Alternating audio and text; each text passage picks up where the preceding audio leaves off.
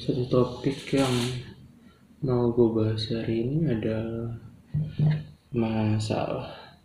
Ini sebenarnya straight langsung gue ambil inspirasinya dari ini sih. Dari omongannya Mas Abrang sama Mas Pati dua pemain band di Leto tapi bukan sekedar pemain band menurut gue dan kontennya insightful ya karena banyak kan latar belakang mereka bisa dicek sendiri aja. Tapi menarik sekali ketika Mas Abrang itu ngomongin soal masalah dengan Mas Patuk dia bilang kayak kurang lebih ya panjang tapi salah satu hal yang nancep di gua adalah ketika dia bilang sebelum kita memecahkan masalah yang penting itu sebetulnya adalah mengidentifikasi masalah dulu. Artinya ben untuk intinya menginvestigasi terkait benar nggak sih masalah ini adalah masalah atau sebetulnya dia bukan masalah cuman ilusi saja gitu? Dan itu menarik kayak iya juga ya. Kayak banyak hal kalau gue pikir-pikir yang sebetulnya bukanlah suatu masalah. Ketika gue sudah apa sudah bisa mundur ke belakang eh sudah bisa misalkan di masa depan gitu gue melihat refleksi tentang diri diri gue di masa lalu banyak yang di masa lalu ter, terasa seperti masalah. Tapi ketika gue di masa depan sebenarnya nggak juga sih? Nggak harus seperti itu gitu. Setelah berefleksi jadi menarik sih kalau bisa menerapkan sikap reflektif itu lebih sering dan lebih lebih otomatis gitu.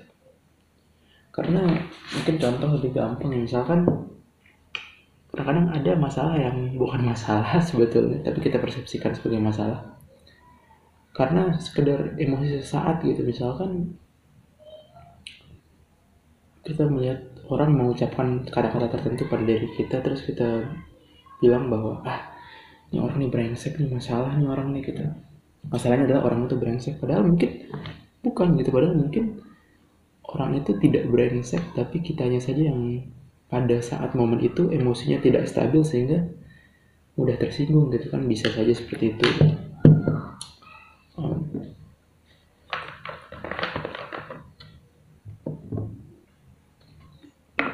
bisa seperti itu atau mungkin masalahnya dari kita gitu. Mungkin kitanya yang mudah tersinggung gitu. Padahal orang-orang itu hanya mengucapkan kata yang jujur misalkan. Tapi kita mudah tersinggung mungkin. Jadi itu pentingnya untuk berefleksi sebelum. Karena kalau salah memposisikan masalah atau salah mendefinisikan masalah akibatnya bisa ribet kan. Kayak padahal orang yang gak brengsek tapi kita cap brengsek akhirnya jadi membenci orang mungkin atau akhirnya jadi ya membuat hubungan kita buruk sama orang yang sebetulnya baik kepada kita gitu. Hanya saja caranya berbeda dan tidak serak gitu dengan dengan diri kita. Bisa jadi seperti itu. Itu satu ya. Sama mungkin bisa juga kayak analisa kita yang kurang kurang baik gitu terhadap masalah atau yang salah analisanya atau tidak tidak tidak komplit tidak tidak tidak menyeluruh misalkan dapat nilai C pas ujian gitu. Tujuan kita itu lulus kuliah, lulus mata kuliahnya. Jadi di suatu mata kuliah mendapatkan nilai C, adalah tujuannya adalah untuk lulus mata kuliah. Ketika orang itu tidak tahu kalau nilai C itu sebetulnya masih bisa lulus, dia bisa jadi panik karena ada nilai jelek nih C. Padahal nilai C masih lulus. Di titik itu nilai C sebetulnya bukan masalah. Karena nilai C masih bisa lulus nilai C bisa jadi masalah ketika orang itu informasinya salah gitu misalnya sebenarnya nilai C lulus tapi informasi dia adalah nilai C itu bikin kita nggak lulus padahal enggak gitu. bisa jadi itu tentu beda konteksnya ketika pada orang-orang yang memang pengen dapat nilai bagus atau pengen cum laude gitu. Mungkin di titik itu nilai C adalah masalah tapi pada orang-orang yang tidak seperti itu yang ya tujuannya cuma pengen lulus nilai C itu sebetulnya bukan masalah tapi bisa menjadi masalah yang pseudo masalah atau kayak masalah yang ilusif ketika tadi analisanya salah atau informasinya salah. Itu bisa atau kayak mungkin datang gue itu perspektifnya nggak komplit gitu kayak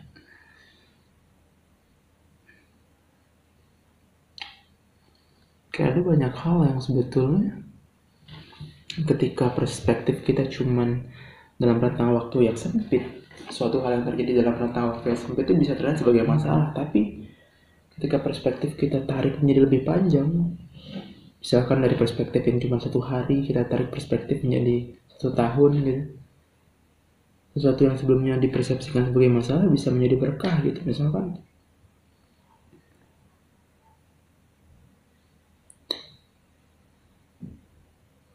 SD gitu. Atau SMP dibully gitu gue dibully SMP dan waktu itu terasa tersiksa tapi sekarang gue flashback ke belakang kayak oh kalau gue nggak dibully gue tidak akan menemukan resiliensi itu atau gue jadi tidak bisa atau gue jadi tidak membaca banyak buku karena dulu. Karena gue punya teman eskapisme gue buku sehingga bisa dari buku itu jadi reaksi berantai untuk kemudian jadi tertarik untuk belajar tentang banyak hal. Banyak hal baik dari situ yang pada rentang waktu yang sempit SMP 3 tahun aja itu terasa tersiksa. Tapi ketika sekarang gue tarik perspektif yang lebih panjang itu masalah itu ternyata bukan masalah tapi berkah gitu. Itu kan itu kan perspektif gitu. Karena masalah perspektif jadi iya sih. Banyak banyak banyak masalah yang sebelum coba untuk memecahkannya mungkin kita harus